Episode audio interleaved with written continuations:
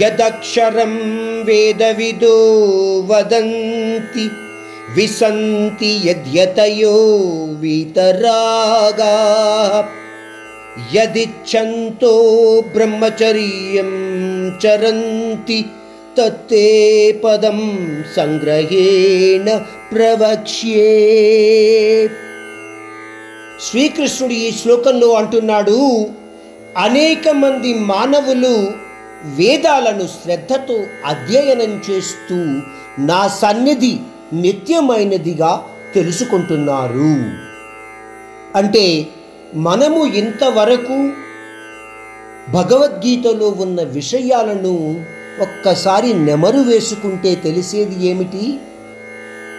ఈ ప్రపంచమంతా కూడా అనిత్యమైనది నశింపబడేది. కానీ ఆ పరమాత్ముని సన్నిధి అయిన పరాప్రకృతి. అది నిత్యము సత్యము. పరమాత్ముడు చెప్తున్న విషయం ఇక్కడ ఇది. అనేక మంది వ్యక్తులు రాగద్వేషాలను విడనాడి నా సన్నిధిని చేరుకోవాలని అనుకుంటూ ఉంటారు.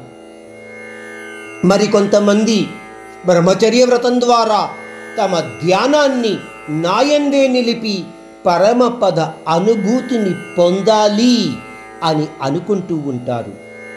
అంతమంది కష్టపడి నిత్య కఠోర అభ్యాసం ద్వారా పొందాలనుకునే ఆ పరమ పదము గురించి అర్జున నీకు నేను క్లుప్తంగా చెబుతాను వినవయ్యా?